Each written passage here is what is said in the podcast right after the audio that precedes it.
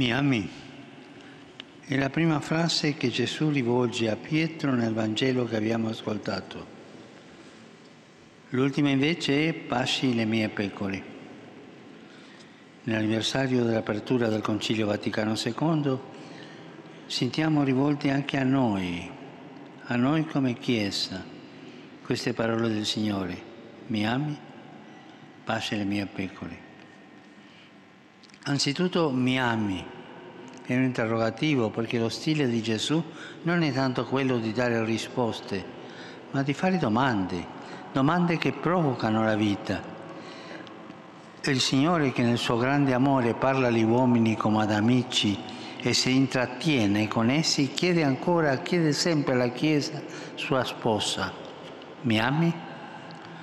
Il Concilio Vaticano II è stata una grande risposta a questa domanda è per ravvivare il suo amore che la Chiesa per la prima volta nella storia ha dedicato un concilio a interrogarsi su se stessa, a riflettere sulla propria natura e sulla propria missione. E si è riscoperta mistero di grazia generato dall'amore. Si è riscoperta popolo di Dio, corpo di Cristo, Tempio vivo dello Spirito Santo. Questo è il primo sguardo da avere sulla Chiesa, lo sguardo dall'alto. Sì, la Chiesa va guardata prima di tutto dall'alto, con gli occhi innamorati di Dio.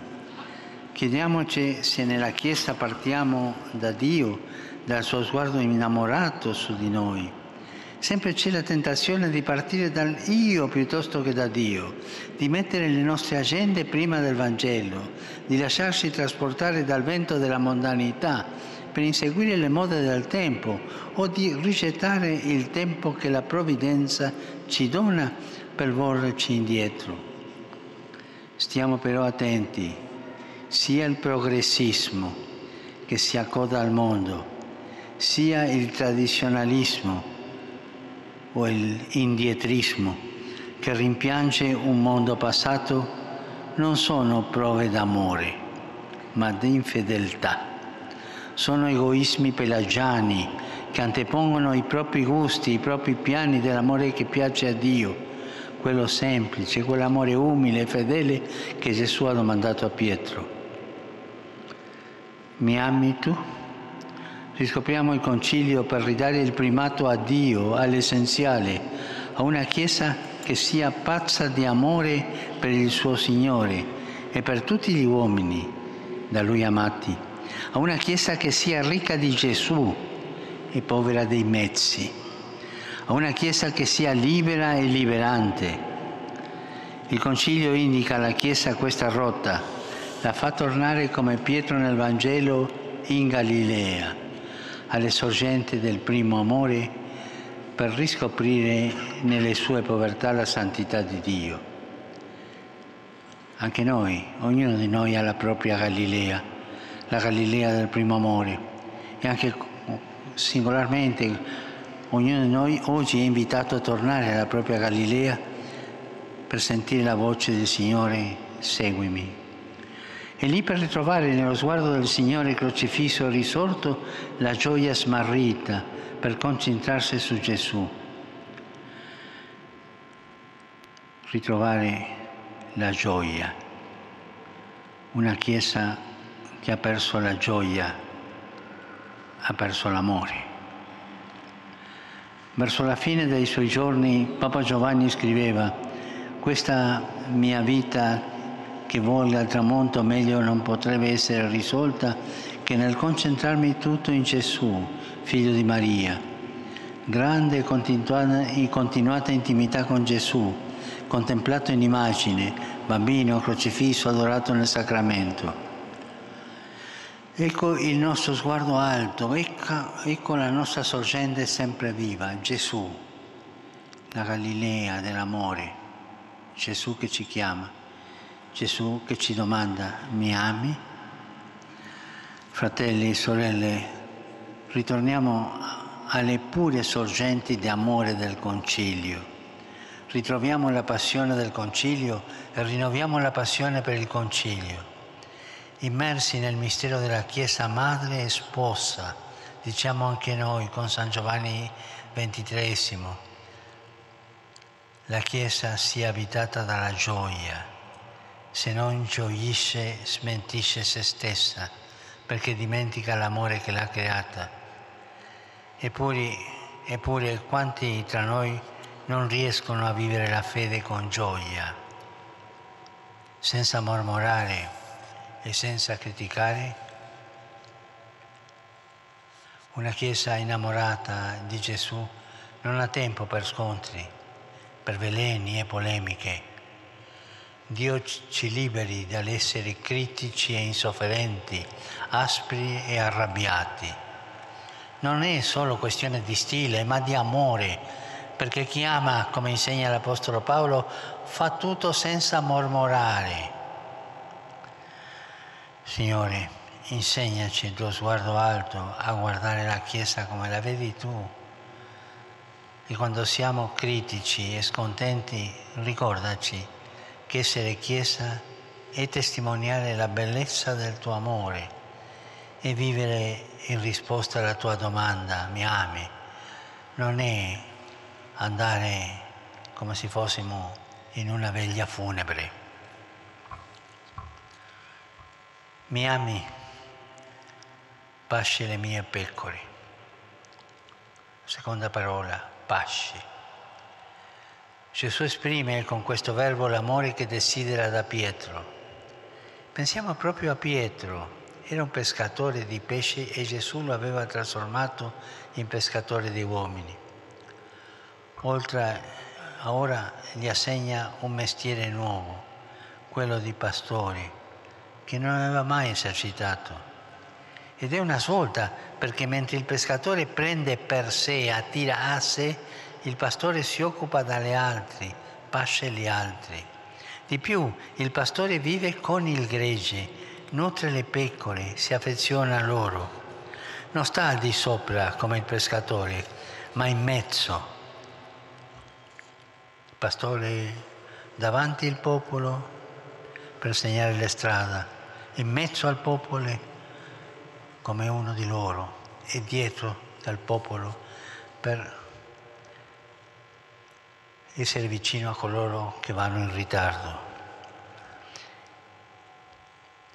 Il pastore non sta al di sopra come il pescatore, ma in mezzo. Ecco il secondo sguardo che ti insegna il consiglio, lo sguardo del mezzo. Stare nel mondo con gli altri e senza mai sentirci al di sopra degli altri, come servitori del più grande regno di Dio. Portare il buon annuncio del Vangelo dentro la vita e le lingue degli uomini, condividendo le loro gioie e le loro speranze. Stare in mezzo al popolo e non sopra il popolo. Questo è il peccato brutto del clericalismo che uccide le pecore, non li guida, non li fa crescere, uccide. Quanto attuale il concilio ci aiuta a respingere la tentazione di chiuderci nei recinti delle nostre comodità e convinzioni per imitare lo stile di Dio che ci ha descritto oggi il profeta Ezechiele, andare in cerca della pecora perduta e ricondurre all'ovile quella smarrita, fasciare quella ferita e curare quella malata. Pasci. La Chiesa non ha celebrato il concilio per ammirarsi, ma per donarsi. Infatti la nostra Santa Madre gerarchica, scaturita dal cuore della Trinità, esiste per amare. È un popolo sacerdotale, non deve risaltare agli occhi del mondo, ma servire il mondo. Non dimentichiamolo, il popolo di Dio nasce estroverso e ringiovanisce spendendosi perché è sacramento di amore, segno e strumento dell'intima unione con Dio e dell'unità di tutto il genere umano. Fratelli e sorelle, torniamo al concilio. che ha riscoperto il fiume vivo della tradizione, senza ristagnare nelle tradizioni, che ha ritrovato la sorgente dell'amore, non per rimanere a monte, ma perché la Chiesa scenda a valle e sia canale di misericordia per tutti. Torniamo al Concilio per uscire da noi stessi e superare la tentazione dell'autoreferenzialità, che è un modo di essere mondano. Pasci, ripete il Signore alla sua Chiesa, e pascendo supera le nostalgie del passato, il rimpianto della rilevanza, l'attaccamento al potere, perché tu, popolo santo di Dio, sei un popolo pastorale. Non esiste per pascere te stesso, per arrampicarti, ma per passare gli altri, tutti gli altri, con amore. E se è giusto avere un'attenzione particolare sia per i prediletti di Dio, cioè i poveri, gli scartati, per essere, come disse Papa Giovanni, la Chiesa di tutti e particolarmente la Chiesa dei poveri. Mi ami, pasci, conclude il Signore, le mie pecore mi ami, pasce le mie pecore. Non intende sono alcune, ma tutte, perché tutte ama, tutte chiama affettuosamente mie. Il buon pastore vede e vuole il suo gregge unito sotto la guida dei pastori che gli ha dato. Vuole, terzo sguardo, lo sguardo di insieme tutti, tutti insieme. Il Concilio ci ricorda che la Chiesa, immagine della Trinità, è comunione. Il diavolo invece vuole seminare la cisania della divisione. Non cediamo alle sue lusinghe, non cediamo alla tentazione della polarizzazione. Quante volte dopo il concilio i cristiani si sono dati da fare per scegliere una parte nella Chiesa senza accorgersi di lacerare il cuore della loro madre. Quante volte si è preferito essere tifosi del proprio gruppo anziché servi di tutti, progressisti e conservatori piuttosto che fratelli e sorelle di destra o di sinistra più che di Gesù. Ergersi a custodi della verità o a solisti della novità, anziché riconoscere figli umili e grati della Santa Madre Chiesa. Tutti, tutti siamo figli di Dio, tutti fratelli nella Chiesa, tutti Chiesa, tutti. Il Signore non ci vuole così, noi siamo le sue pecore, il suo gregge e lo siamo solo insieme, uniti. Superiamo le polarizzazioni, custodiamo la comunione, diventiamo sempre più una cosa sola, come Gesù ha implorato prima di dare la vita per noi. Ci aiuti in questo Maria, Madre della Chiesa, a cresca in noi l'anelito all'unità, il desiderio di impegnarci per la piena comunione tra tutti i credenti di Cristo. Lasciamo da parte gli ismi. Il popolo di Dio non piace quella polarizzazione. Il popolo di Dio è il santo popolo fedele di Dio. Questa è la Chiesa. È bello che oggi, come durante il concilio, siano con noi rappresentanti di altre comunità cristiane. Grazie, grazie per aver venuto. Grazie per questa presenza. Ti rendiamo grazie, Signore, per il dono del concilio. Tu che ci ami, liberaci dalla presunzione dell'autosufficienza e dallo spirito della critica mondana. Liberaci dall'autoesclusione all'unità tu che ci passi con tenerezza, portaci fuori dai recinti dell'autoreferenzialità. Tu che ci vuoi greci e unito, liberaci dall'artificio diabolico delle polarizzazioni, degli ismi. E noi, tua Chiesa, con Pietro e come Pietro ti diciamo, Signore, tu sai tutto, tu sai che noi ti amiamo.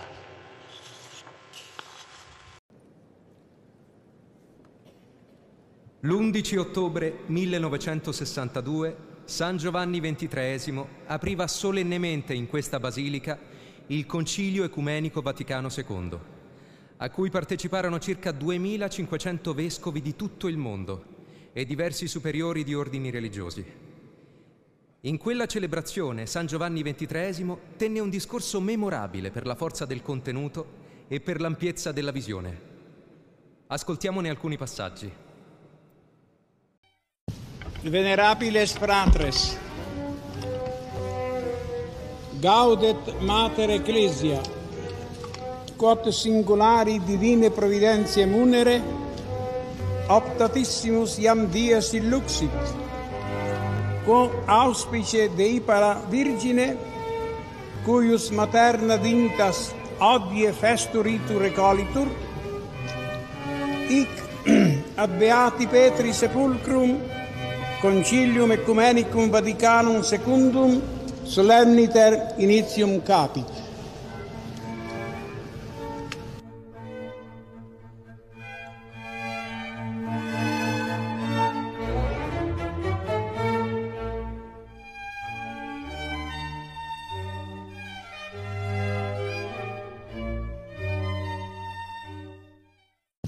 La Madre Chiesa si rallegra perché per un dono speciale della divina provvidenza è ormai sorto il giorno tanto desiderato nel quale qui, presso il sepolcro di San Pietro, auspice la Vergine Madre di Dio, di cui oggi si celebra con gioia la dignità materna, inizia solennemente il Concilio Ecumenico Vaticano II.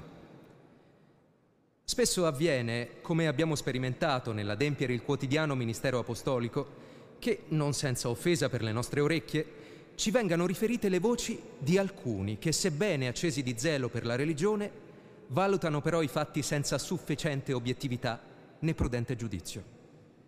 Nelle attuali condizioni della società umana, essi non sono capaci di vedere altro che rovine e guai. Vanno dicendo che i nostri tempi, se si confrontano con i secoli passati, risultano del tutto peggiori e arrivano fino al punto di comportarsi come se non avessero nulla da imparare dalla storia, che è maestra di vita, e come se ai tempi dei precedenti concili tutto procedesse felicemente quanto alla dottrina cristiana, alla morale, alla giusta libertà della Chiesa. A noi sembra di dover risolutamente dissentire da codesti profeti di sventura, che annunziano sempre il peggio, quasi incombesse la fine del mondo. Quel che più di tutto interessa il Concilio è che il sacro, il sacro deposito della dottrina cristiana sia custodito e insegnato in forma più efficace. Tale dottrina abbraccia l'uomo integrale, composto di anima e di corpo, e a noi, che abitiamo su questa terra, comanda di tendere come pellegrini alla patria celeste. Occorre che la stessa dottrina sia esaminata più largamente e più a fondo e gli animi ne siano più pienamente imbevuti e informati come auspicano ardentemente tutti i sinceri fautori della verità cristiana, cattolica, apostolica. Occorre che questa dottrina, certa ed immutabile, alla quale si deve prestare un assenso fedele, sia approfondita ed esposta secondo quanto è richiesto dai nostri tempi. Altro è infatti il deposito della fede, cioè le verità che sono contenute nella nostra veneranda dottrina. Altro è il modo con il quale esse sono annunziate, sempre però nello stesso senso e nella stessa accezione. Va data grande importanza a questo metodo e, se necessario, applicato con pazienza. Si dovrà cioè adottare quella forma di esposizione che più corrisponda al Magistero, la cui indole è prevalentemente pastorale.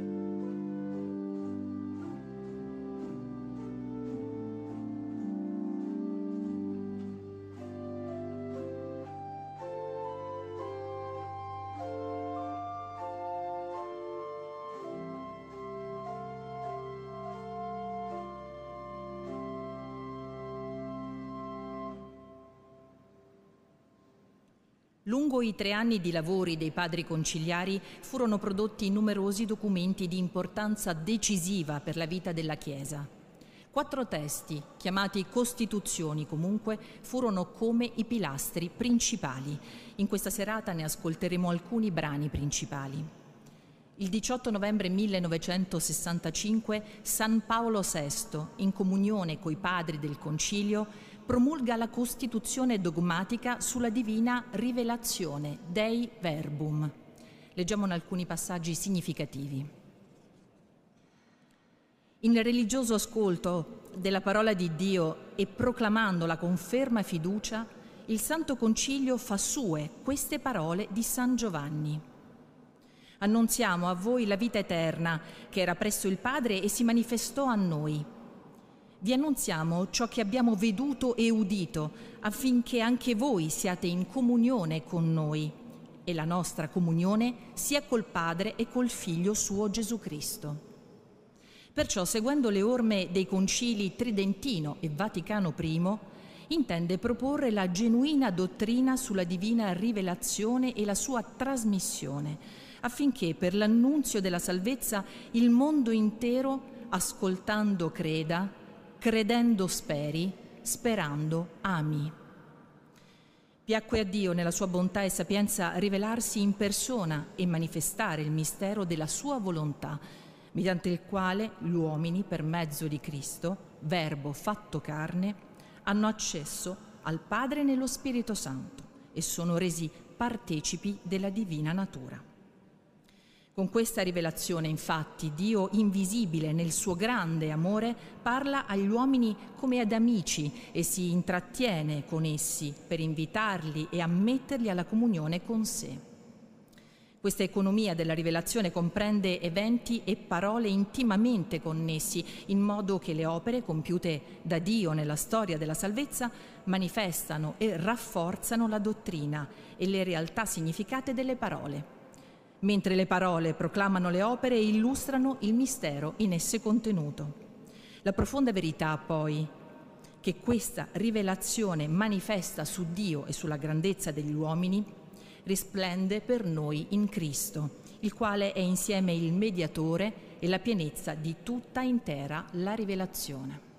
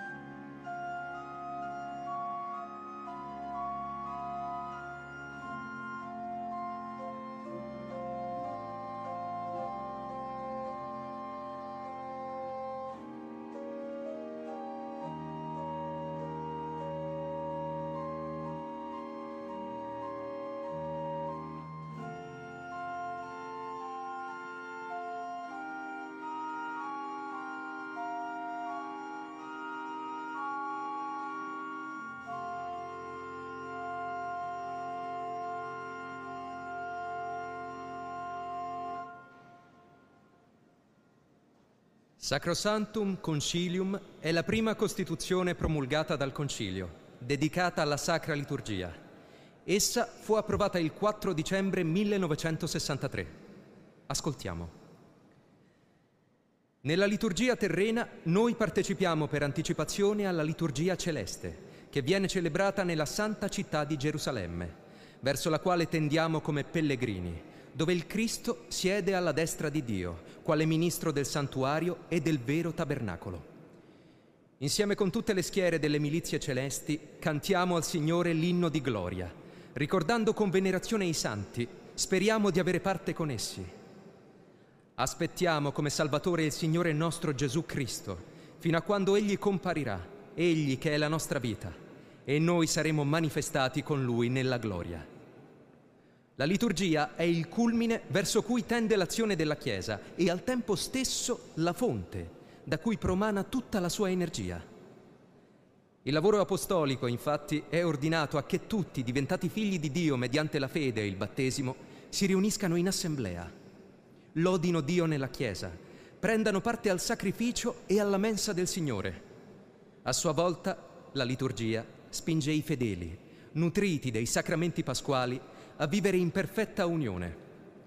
Prega affinché esprimano nella vita quanto hanno ricevuto mediante la fede. La rinnovazione poi dell'alleanza di Dio con gli uomini nell'Eucaristia introduce i fedeli nella pressante carità di Cristo e li infiamma con essa.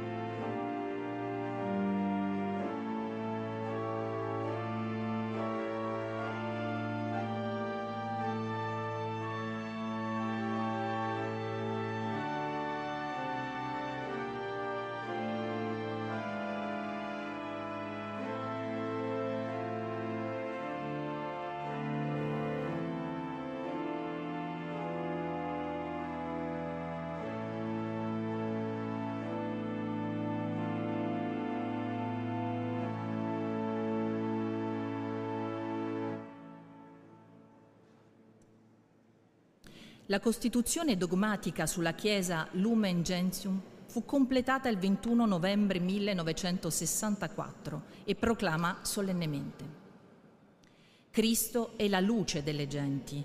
Questo Santo Concilio, adunato nello Spirito Santo, desidera dunque ardentemente, annunciando il Vangelo ad ogni creatura, illuminare tutti gli uomini con la luce del Cristo che risplende sul volto della Chiesa.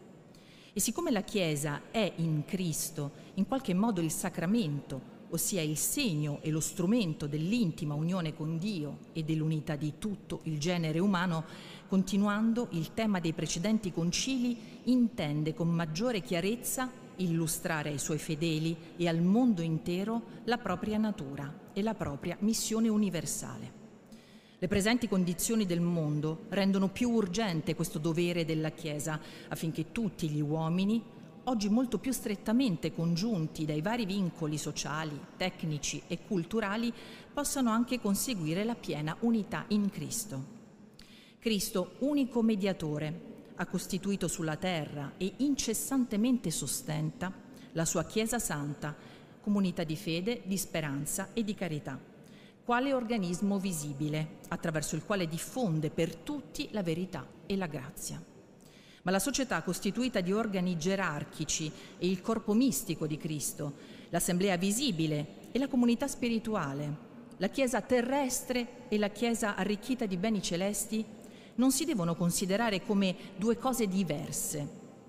Esse formano piuttosto una sola complessa realtà risultante di un duplice elemento, umano e divino. Per un'analogia che non è senza valore, quindi, è paragonata al mistero del Verbo incarnato.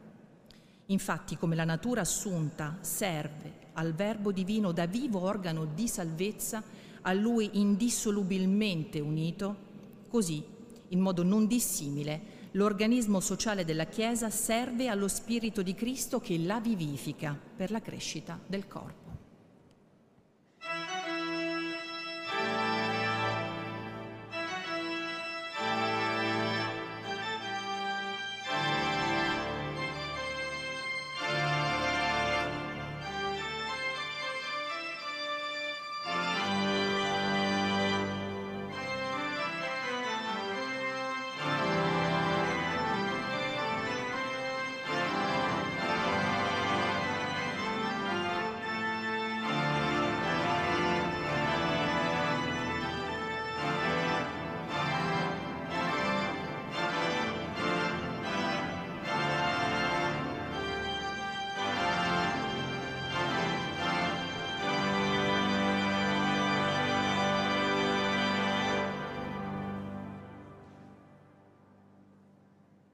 Infine, la Costituzione pastorale, Gaudium et Spes, fu dedicata alla presenza della Chiesa nel mondo contemporaneo. Era il 7 dicembre 1965 E così allora proclamava il Santo Concilio e tuttora continua. Le gioie e le speranze, le tristezze e le angosce degli uomini d'oggi, dei poveri soprattutto e di tutti coloro che soffrono, sono pure le gioie e le speranze, le tristezze e le angosce dei discepoli di Cristo. E nulla vi è di genuinamente umano che non trovi eco nel loro cuore. La loro comunità, infatti, è composta di uomini, i quali, riuniti insieme nel Cristo, sono guidati dallo Spirito Santo nel loro pellegrinaggio verso il regno del Padre ed hanno ricevuto un messaggio di salvezza da proporre a tutti. Perciò la comunità dei cristiani si sente realmente e intimamente solidale con il genere umano e con la sua storia. Di fronte all'evoluzione attuale del mondo diventano sempre più numerosi quelli che si pongono o sentono con nuova acutezza gli interrogativi più fondamentali.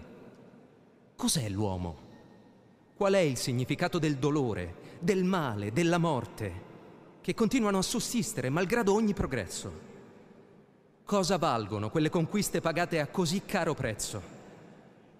Che apporta l'uomo alla società e cosa può attendersi da essa? Cosa ci sarà dopo questa vita? Ecco, la Chiesa crede che Cristo, per tutti morto e risorto, dà sempre all'uomo, mediante il suo spirito, luce e forza per rispondere alla sua altissima vocazione. Ne è dato in terra un altro nome agli uomini, mediante il quale possono essere salvati.